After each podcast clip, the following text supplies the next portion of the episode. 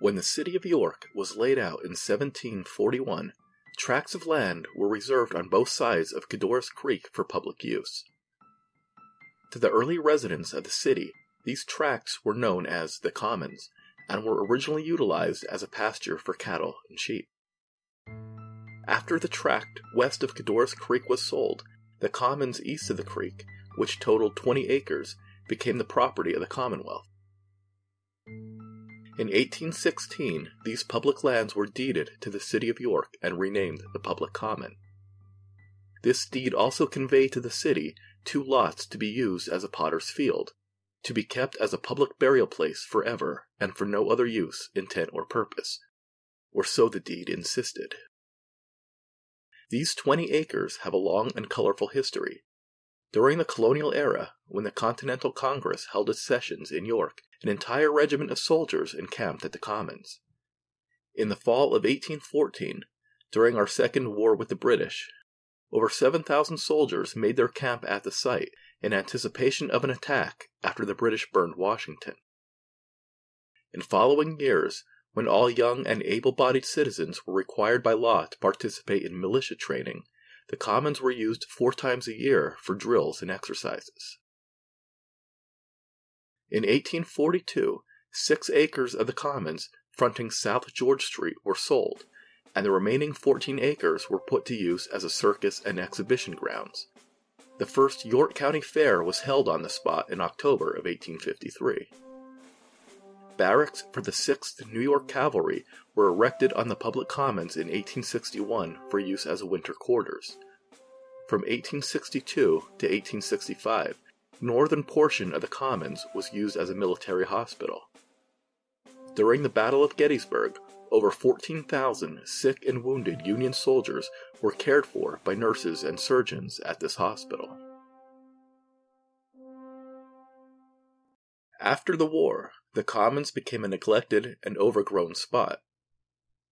The southern portion was used by locals as a garbage dump, and this spot was the home of Squire Braxton, a freed slave from Virginia who built himself a shack out of discarded junk.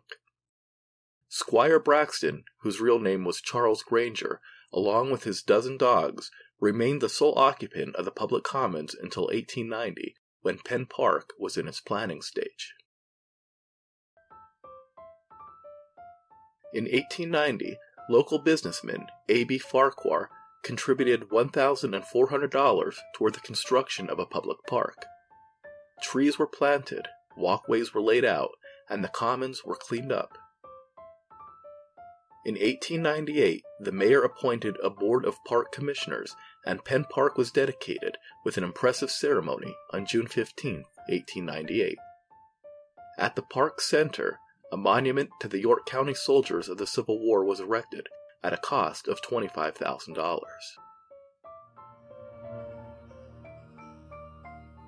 However, while the park soon became a place for joyful picnics and band concerts, grim darkness lurked at its borders. On April 28, 1897, by order of the Court of Common Pleas, the Potter's Field at the northern section of the public commons was sold to the York City School Board for the erection of a new school. William Penn High School now occupies this spot.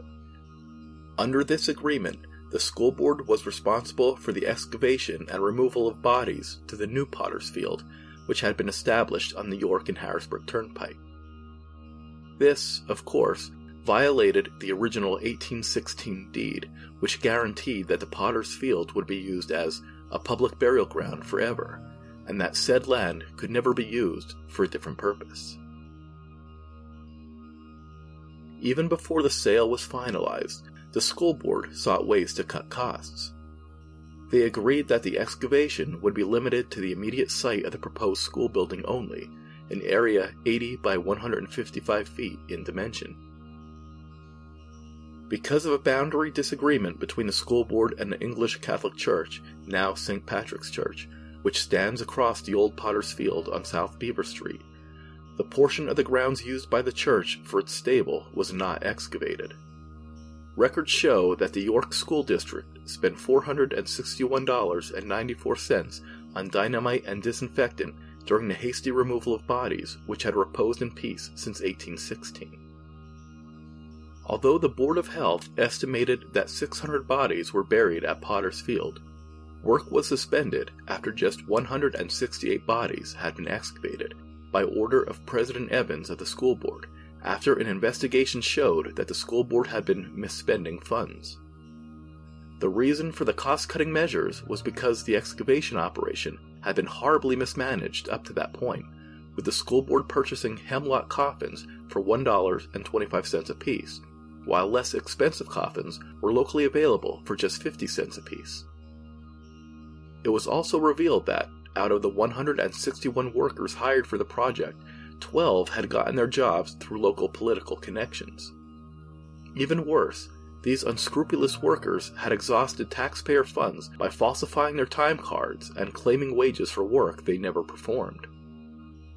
This financial scandal caused the York Dispatch newspaper, on April 19, 1897, to hail the scandal as one of the most notorious pieces of political jobbery ever perpetrated in York. Work resumed in late April, and by month's end, 323 of the approximate 600 bodies had been excavated and reburied. The total number of bodies excavated from the old public commons is unclear, but for years afterwards, ghost stories abounded in the vicinity of Penn Park, amid rumors that an untold number of bodies had been left behind. When the new high school opened in September of 1899, 6,000 children marched in a parade from Center Square and across Penn Park to the new school for the dedication ceremonies, unknowingly trampling on the bones of the long forgotten dead. With its history as a military hospital and burial grounds, it is not surprising that Penn Park soon became the topic of ghost stories and strange tales, though none are as strange as the story of the veiled woman who made her appearance in the fall of 1903. In early October, residents walking through the park after dark reported the presence of a woman dressed in black, her face covered by a veil, who approached them at random and implored them to lift her veil. On the night of Wednesday, October 7th, the veiled woman approached a young man and asked him for the time. After giving her the time, the mysterious woman asked, Don't you recognize me? When he replied that he did not, she asked him to lift her veil. The young man did not comply. He was so spooked that he took off running. His friends laughed at him after hearing the story, but then others came forward with their own experiences with the veiled woman. One such witness was Charles Jacobs of 51 West Princess Street.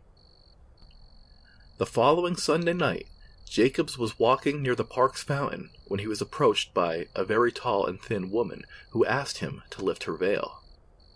Jacobs, like the others who had been presented with the same strange request, ran away down Beaver Street as fast as he could. At the corner of Princess Street, he met a teenager who was on his way home from church. Jacobs warned the youth to watch out for the ghost of Penn Park, but the teenager laughed and continued on his journey. But he, too, was approached by the veiled woman when he entered the park. He also took off running when she asked him to take a peek under the veil. When he returned home, he told his parents of the strange encounter, and the police were notified. Despite the police presence, the woman in black continued to make her nightly appearances. Though her identity has never been ascertained, a young man named William Berger was reported to be the only one who had the courage to accept the woman's challenge and raise the black veil. According to Berger, he was cutting through the park on his way home from work on the evening of Monday, October 26th, when he encountered the woman near the high school on the grounds of the old Potter's Field. After she had asked her usual questions, she said, Do you not recognize me? No, replied Berger. Then lift my veil, she said. The young man placed his fingers on the black fabric and lifted it, revealing a young and beautiful face with pearly teeth and dimpled cheeks. Suddenly, she brushed Berger's hand away, and the veil once again concealed her face. By the time Berger was able to regain his composure, the veiled woman was gone. Patrolman Miller, who was the park's night watchman, had heard about the strange woman and told the Reading Times that he had been accosted by the veiled woman on three separate occasions. Like William Berger, Patrolman Miller was convinced that she was not a ghost, but a living creature of flesh and blood. Though he was unable to detain her, it was his belief that the apparition was merely a demented woman. So, who was the mysterious veiled woman of Penn Park, and why did she only implore young men to lift her black veil? Was she merely a prankster looking to scare unsuspecting park visitors out of their wits? If this was the case, she certainly succeeded. Or was the park policeman correct in his assumption that she was deranged? If so, one has to wonder what bizarre mental aberration compelled her to dress in funereal clothing and search for a man who recognized her. Had she lost her mind after being deserted by a lover? If such was the case, why did she choose to haunt Penn Park, and why after dark? Did the park hold a special romantic significance in her tortured heart? Maybe she had strolled the park with him on some long ago starry night, holding hands, unaware that this rendezvous might be their last. These questions are nearly as intriguing as the possibility of a lifelike ghost prowling the grounds of the old potter's field, upset over the desecration of a grave which had been undisturbed since the early 19th century or perhaps a phantom distraught over the terrible fate of a Union soldier who drew his last breath on the same piece of land where children now play.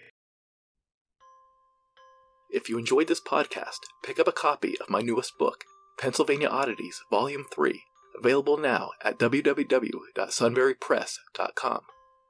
Volume 3 features 30 remarkable but true stories from every corner of the Keystone State. And be sure to visit my blog, paoddities.blogspot.com, for over 600 bizarre tales of murder and mystery from the colonial era to the present day. The Pennsylvania Oddities podcast is written, produced, and narrated by Marlin Bressi. Theme music composed by Marlin Bressi. Sound effects courtesy of freesound.org.